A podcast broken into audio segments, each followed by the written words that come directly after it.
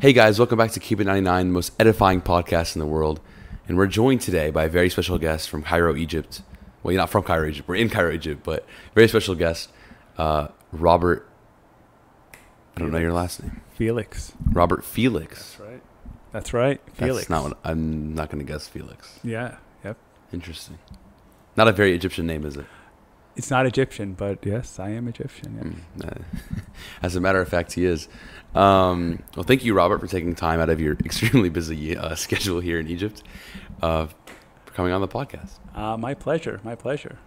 Um, so, we've actually just, both of us just recently wrapped up a mission trip um, here in Egypt. So, before we get started on the what we're going to talk about, I just wanted to know like your thoughts on the mission trip and what you would say to people who are thinking about maybe going on one.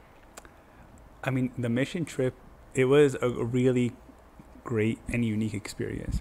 Um, you know, I, we had our, our whole family there, so see, seeing my younger daughters experience this and be being with their church family, their church friends, um, for a week, that I think that was like really special. And I think for all of us, I think we got to see the service here in Egypt. I think that was um, like really special because the servants here, the ministry here, um, they really pour their hearts into it, and it's not just like a check the box thing for them. I felt like all of them are pouring their hearts out. They're, really they're not sh- they're not being limited by anything. And I think f- for me the takeaway was like I can serve anywhere. I can do I can see the need in, in, in any any in anywhere in anywhere in anyone and try to help. And I think like I, I always think like okay I have boxes I can just teach Sunday school I can do this and that's it right but I feel like here, like what we what we just saw, like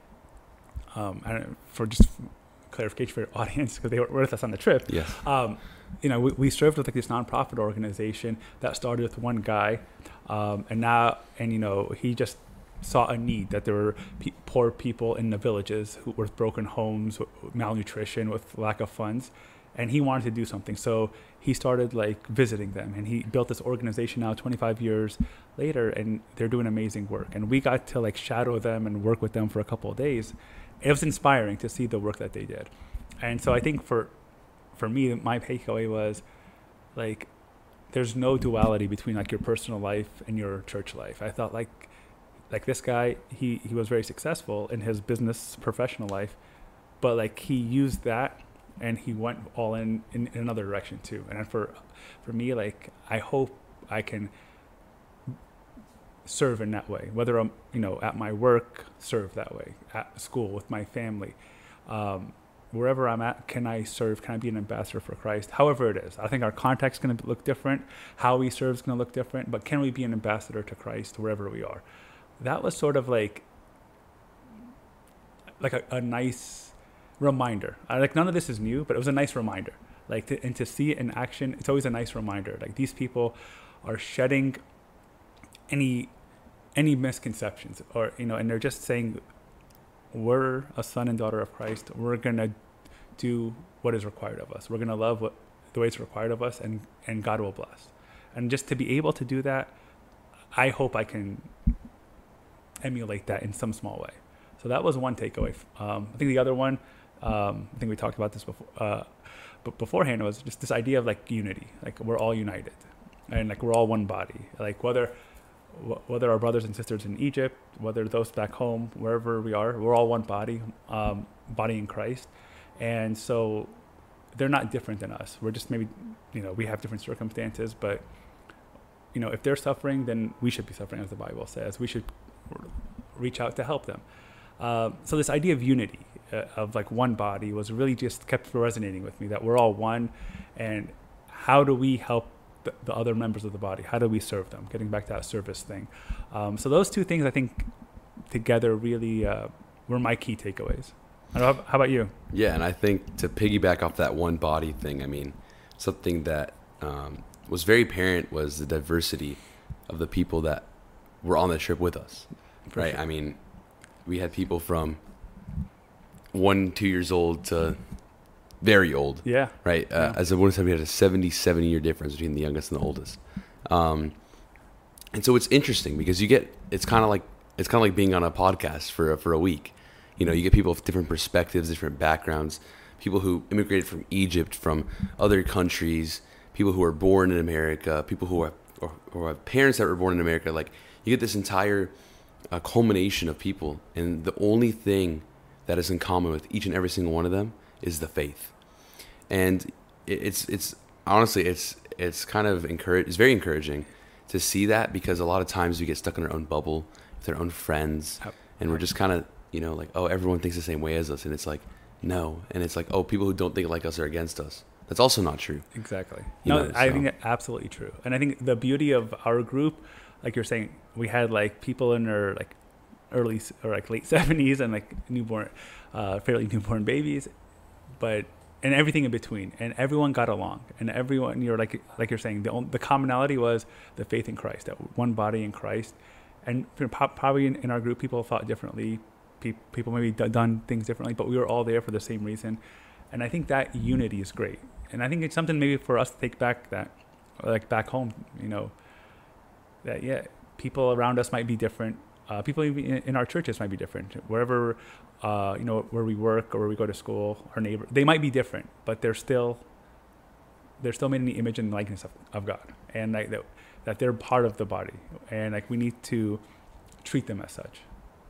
and going off that that we're one body point i think i mean it ties into our topic for today very well which is you know theology and what that really means what the real meaning of theology is and i think if you think about theology being christ the head of the body and us as a body trying to understand um, the head which is christ and, and god um, as a whole it's i think that's you know maybe a way to look at it that a lot of people don't think about it. You know, a lot of people don't think um, theology as being a personal relationship and more of just as like a academic thing. So, what are your thoughts on that? I think you summed it up really well. So I think we're done here. No. um, but I think there's two extremes when we think about theology. I think one is it's very academic and very rigid, and that I can understand why it sort of drives people away because it just seems irrelevant. Like who cares about this small definition, right? Like th- seemingly. And the other um, w- would be like, okay, I don't need theology at all. I I I ha- I have a personal relationship with God. Like I don't need it. And so like I think e- neither extreme is going to be helpful. Um, I think if we just go to basics like like theology, just like you know anything ends right? It's like the, the study of like biology, the study of like bios is things of nature, right? So study of things of nature. So theology is like the study of things related to God, but study is not really like a great terminology, but but it is an academic field, right? And there's ways to, to go about it.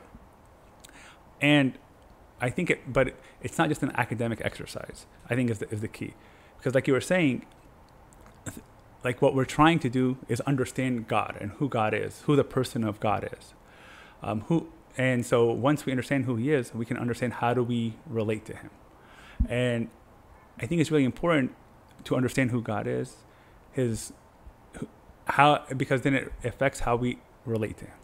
If we have misconceptions on who God is, it will affect how we want to relate to Him or how we don't want to relate to Him. Um, so, for instance, you know, just silly example, but like if I, like you know, first day of class, like you know, you're in college, right? Your professor walks in, and he, you just perceive that your professor is like this angry person and like just like very difficult to deal with you're probably not going to go to his office hours. You're probably not going to send him an email. You're probably not want, to relate to him, and you're just going to be like very formal, right? Like let's get this over with, like the semester over with, in and out. Limit our interactions to like the bare minimum, right? And I think sometimes if we feel that same way about God, like he is like up there in the sky, he's doesn't want to anything to do with us, or he's just annoyed with us, or he's just judging us, like waiting for us to do something wrong and judging us you know that's probably not the relationship you're that's going to be conducive to like you know very very loving and very caring you know? Um, so that's one one thing like so we have to have the right mentality or else it's going to explicitly or implicitly affect the way we we relate to God right? So there's a lot of misconceptions we can have about God or and that will affect the way we relate to him and how we relate to others Yeah, and I think like I I agree, and I think as well, it's not just the perception, but it's also the environment that we're in that will like lead to that perception. I think, you know, for instance, I mean, you are a college professor, so you see this. I mean, you are at Catholic University, but um, I would assume you see this in the academic field where a lot of times um, other professors or uh, administrators or whatever will push a certain idea of um, not necessarily God, but in general Christianity or any sort of faith in general, kind of push their own um, faith in a way. Um, so, how do you kind of see that affecting maybe your students or yourself as well? If that's mean- not too loaded of a question. No, it's not. But like, it's not just like in, in academics, right? It's anything in society, Mhm. right? Like, there's a lot of implicit um, ideas that we have about God without even right implicit without really n- realizing it. So, like, one example, like. You, see someone who is supposedly like good, quote unquote, a good person, and something bad happens to them. What's our natural reaction? Why do bad things happen to good people, right? Implicit in that is this idea, something about God, right? It's in that in that statement, in that situation, we're implicitly saying something about who God is, right? That by itself is affecting how we relate to God now, right? So, yes, it can, it can happen in college, but it can, it's, it's, all, it's all around society, it's all around our thoughts. And so I think if we, we have a firm understanding of like, I don't say a, a firm understanding of God is because we won't, we'll never like fully understand, but you know, as, as best as we can, right? So I think all of that could affect our perceptions of who God is. Like it, you know, back to my, why do bad things happen to good people? Well, like is is that true? Is that really true that God said that, or is it that is that something God, you know, has really expressed that bad things will never happen to good people? Right? Like if you look in the Bible, He says, uh, "In the world you have tribulations, but be of good cheer." Right? So like that's just like one example, right? But like I think there's a lot of like thoughts that maybe we don't realize are not totally aligned with who God is, but have snuck into our thought process, whether it's from society, um, whether it is from school, whatever the case may be. I think like those thoughts, like if we don't understand their effects, their natural effects. Um, this is my first time on a podcast, so I'm not really familiar with all the. Uh, it, you got a lot of equipment here. Um, sorry, but like you know, if we're not familiar with how all those thoughts affect us? And is this true? Is this thought true? Does it really align with who i know god is or how the church teaches us about god? Um, then it's going to affect our relationship. We're going to assume like oh this is true. Oh like but bad things shouldn't happen to good people. A bad thing happened to a good person then according to my flawed logic then something this is something about god. Well where is god? You know and we go down that path. Um, so i think you know in all of those like it's it's good to have a firm foundation of who God is, who does the church tell us what God is, and then we can go from there when, we experience any of these questions or any of these thoughts. Um, that answer your question? Yeah, it answered it very well, and I think um, when it comes to societal, like in terms of societal norms, the world that we live in now, um, especially back home in America, it's very, um, it's it's changed a lot in the sense of where faith has become increasingly and increasingly less important, and uh, so I, I entered an essay competition recently about what is the church's role in like modern world society. So doing research for the essay and stuff, I came across an article um, where basically it asked um, it asked people from different countries, um, do you need to have like do you need to believe in God in order to be a like a morally good person, right? So this idea of does faith is, faith important in life? Does that matter in terms of what we believe in society to be normal? When you look across the countries, very strikingly, it was that in Egypt, 99% of people said yes, and 1% said no, or whatever. In America, it was 46% said yes, 54% said no. Um, and then uh, it's the same trends as you, between the East and the West. Like every, almost every country followed those trends. Um, and so we've kind of grown in this society to where we believe that we don't need something above us. Like we are almost our own gods. And that's in itself is a is a like a thought within theology of you know we we are controlling ourselves. Um, I don't know who it is. There's some philosopher I forgot, um, what his name is, but um, he has a saying, and it's um, what is it? Um, I, I forgot it. Um, but it's basically to summarize it. It says, like, if I, as long as I live, like I'm in control of myself. Some, Mm. it's, it's not that. It's but that's basically what it means. Um, Well, I think gonna- it basically it's bother put, me for I, today, I, I, I think I know what you're saying. It basically puts us at the center of the universe, yes. right? And I think if you put yourself at the center of the universe, then you judge everything. hmm Um, and I think again, implicitly, what we're saying is, if I judge everything, then I, I'm sort of like a god in, in in a sense. I'm putting myself in that position. Whereas, you know, I think the correct, you know, formulation say God is the one who created everything. God created us, and there's an there's an order there. Um, and so we get our logic from God. We and we should see God in everything as a creator.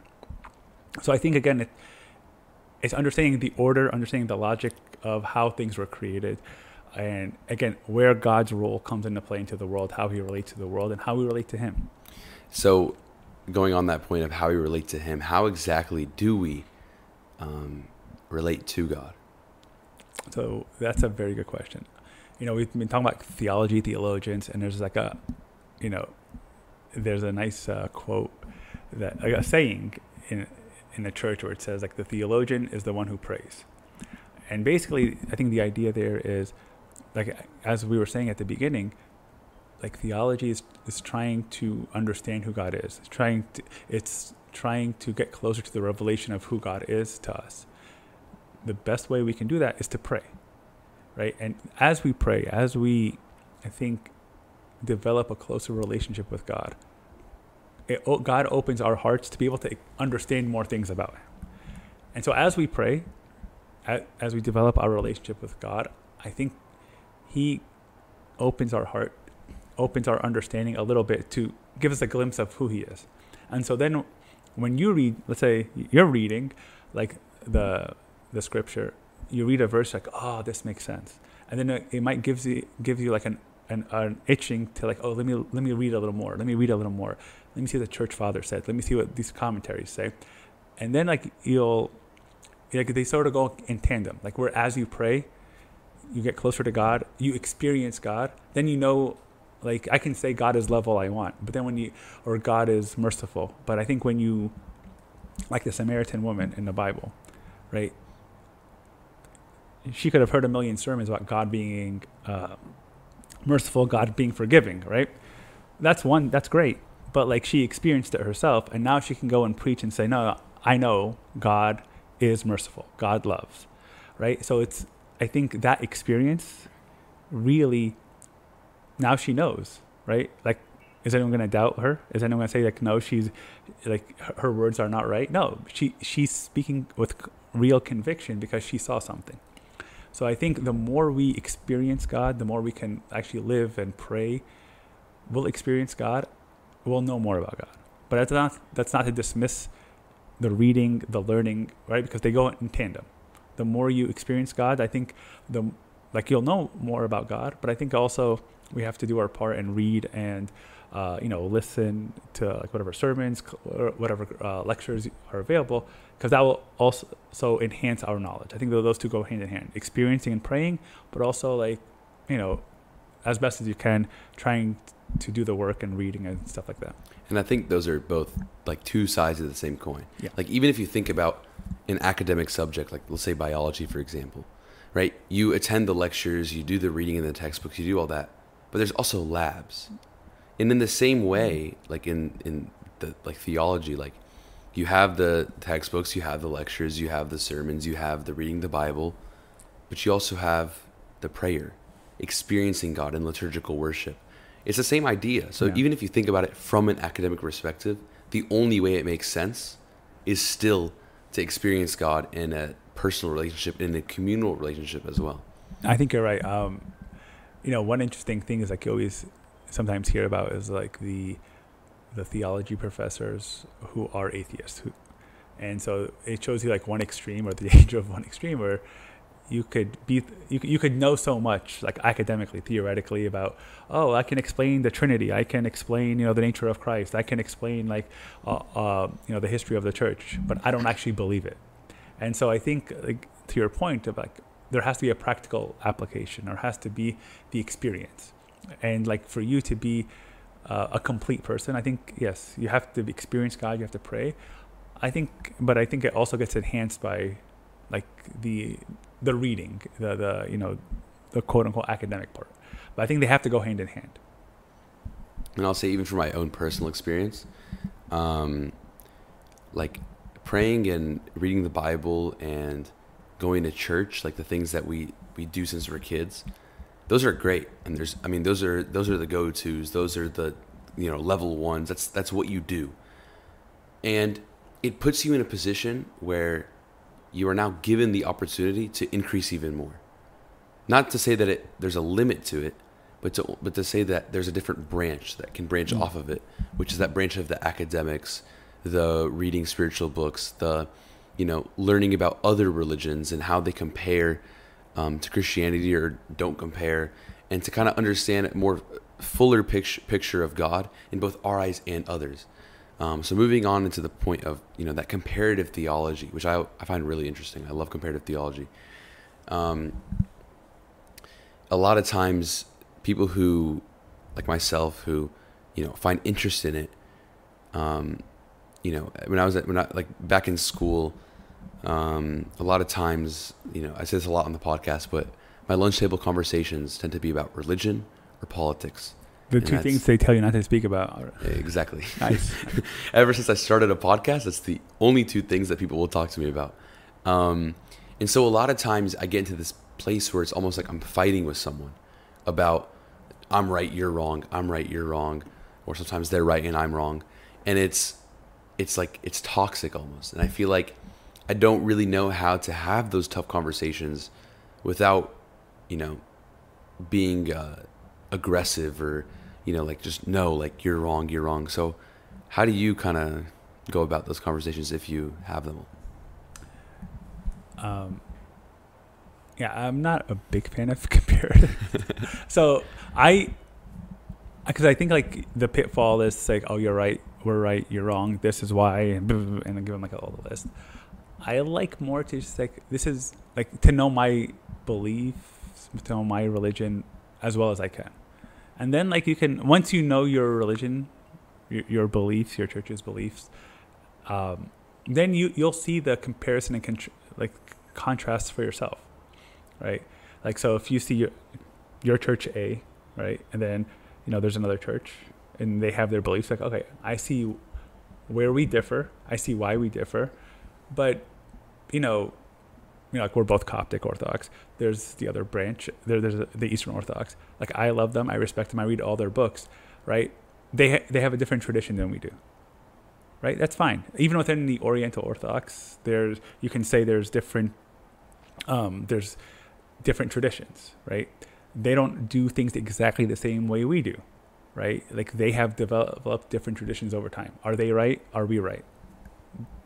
We're both doing the same thing, right? It gets to this idea, what we talked about earlier. I think you know a little bit, right? Which is this idea of one. It's still one body, it's still one church. Unfortunately, things have fractured over time, I guess.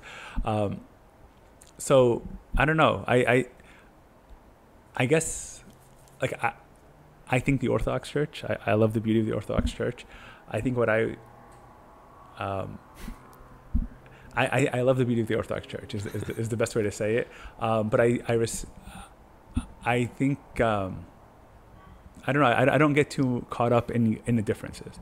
I think I, I, I see that there's like things things evolved over time for a reason, I guess. Um, and you know, different cultures have in different situations have evolved over time to deal with certain situations. Um, and I understand that. Uh, just like you know, I think different. Maybe our church has does they have like different traditions. Not not like not like theological like opinion uh, you know uh, positions. Like like uh, capital T versus lowercase exactly t exactly traditions yeah. You know um, and I think I think we see that like you know for instance um, like in the canons of the of the Bible, the books of the Bible. Different churches, right, will have will list different books in their Bible, in their in their official Mhm. Bible, right? Even the churches that agree with each other. Right? So like, like us, uh, I think the Ethiopian Orthodox Church has has a whole um, a bunch of books that they consider as canonical in their Bible that we don't. Okay, I think, and I think we have the Book of Revelation, but one of the other Orthodox churches, the Oriental, I think it's Syriacs, if I'm, if I'm not mistaken, they don't have Revelation. I, I believe them. It's them. Does that mean like like we're gonna fight about this? But I think it's just a different way of their tradition evolved differently than ours. Now we can argue over this, but there's what's like, you know, at the end of the day, I think we're brothers and sisters. We we believe you know in Christ. We believe He's our Savior, and so I think I don't know. I guess uh, I guess I just see like okay, like we can respect each other's differences, um, and just sort of have like an understanding of like what we believe, maybe what the differences are. But like, um, yeah, I guess I usually, leave it at that. I, I'm sorry to de- to deflect or deflate your. No, it's okay. It's okay. You know, I'm not a big uh, agree to disagree guy, so that's why uh, I like to I like to ask those questions.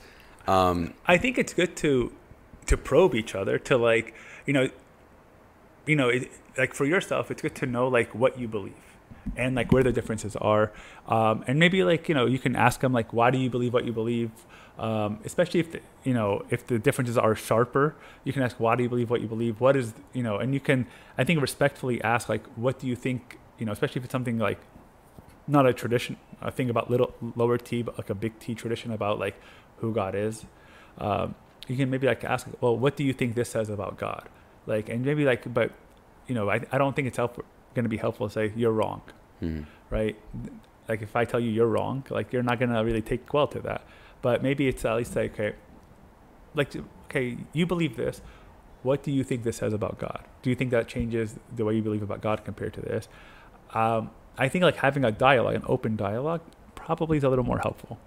But Yeah, and I, I think that open dialogue is something that I learned uh, like over time, while um, you know, kind of understanding this because it's it's very it's very hard to have those conversations with people because you're talking about what they believe in, right? Like I know for me, like I'm very strong in you know what I believe in, and for someone to like come and question it is like it's like come on, like you know, like I believe this, like you know, it's like sacred to me. Um, so I agree, it is it's very hard, but I think for me that one of the most interesting parts of comparative theology is the compares is like um, is like under like studying Islam and how that compares to orthodoxy because there's a lot of tension there um, when it comes to persecution and other Mhm. things, and I, I so um, there's a uh, servants prep class pre-servants we call it in Atlanta. Uh, it's three years long, and I remember we had a series, a five five week series on just on Islam, and um, it- honestly, it was sorry to say this, but it was the only time I learned anything in that class. Um, it was it was five weeks about Islam and the differences. I, I hope your teacher was not going to be tuning into this. Yeah. and uh, um, and it was very very interesting to see um, because a lot of times you think Islam you're like oh it's completely different. There's a lot of similarities, not like theologically and all that, like big picture like what God is and all that, but there's a lot of similarities historically, and when it comes to the stories they have, even the books they have in, in the Quran, um, the things they believe. And it's interesting to see that there's a lot more in common than we think there is um, albeit there's a vast majority of things that are completely different.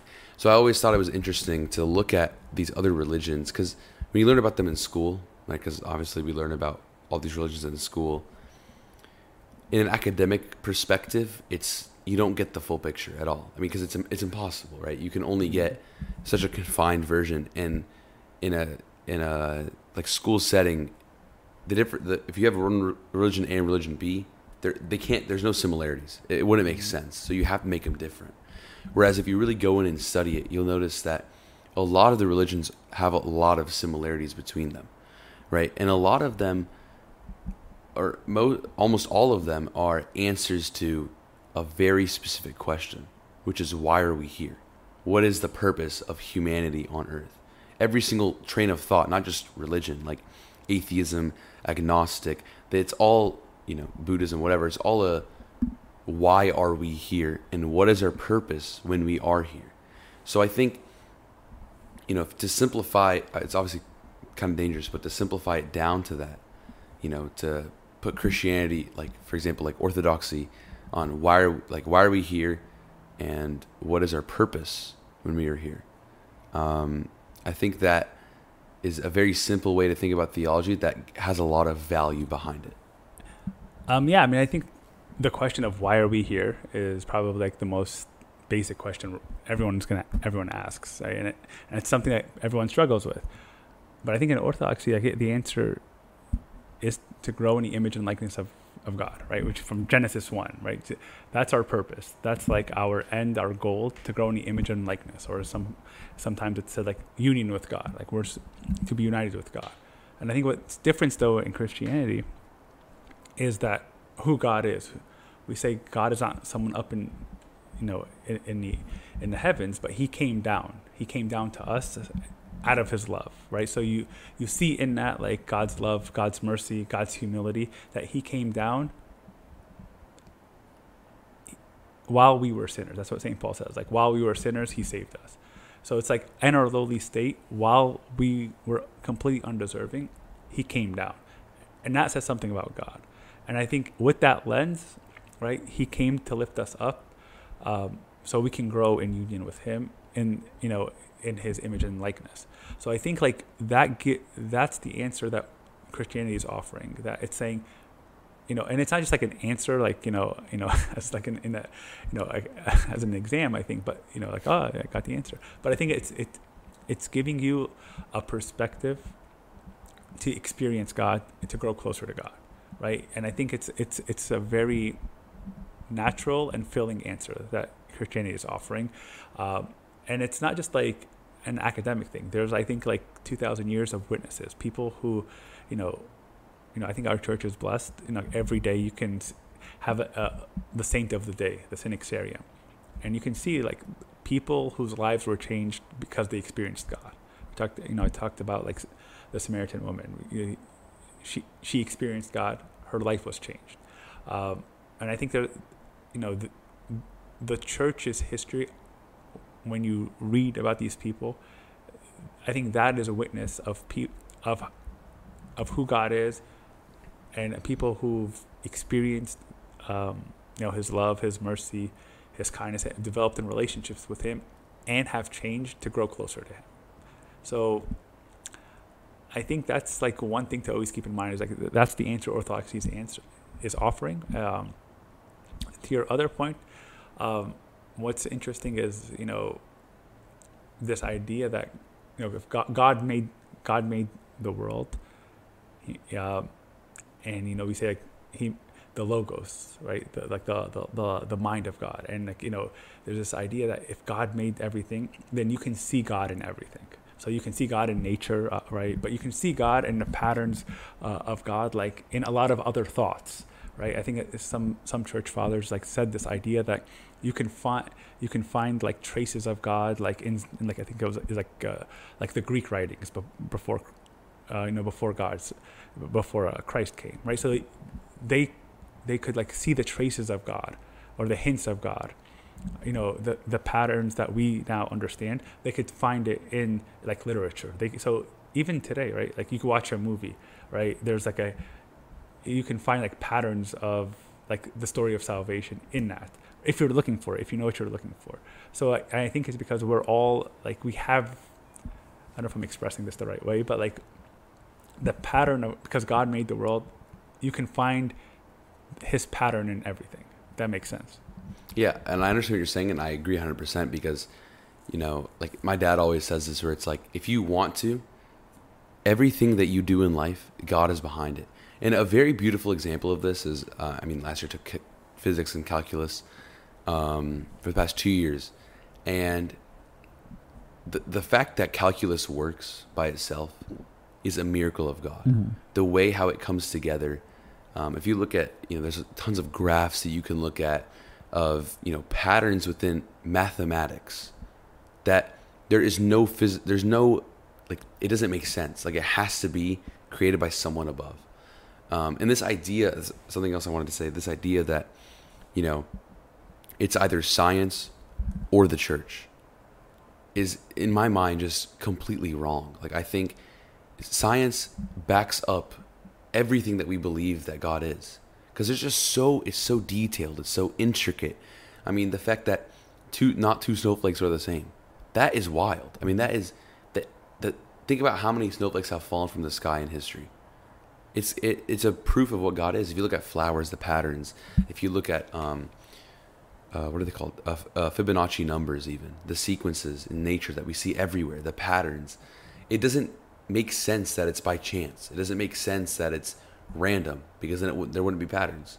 So it has to be something of some, something higher, and you know we believe that's God. So I think, like you're saying, if you look for God, you'll find God in humans, in nature, in the, even like the patterns on these vases. Like um, it doesn't matter. You will find God if you look for Him, and I think that's something that relates to our mission trip as well, which is like, you know, if when we go to serve these people, we can easily look at, oh, they have nothing.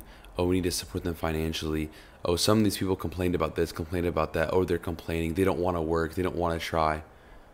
But if we change our perspective and our mindset, we look at them and we say, these are people who worship God, who thank God at everything they have, and God provides. God provides.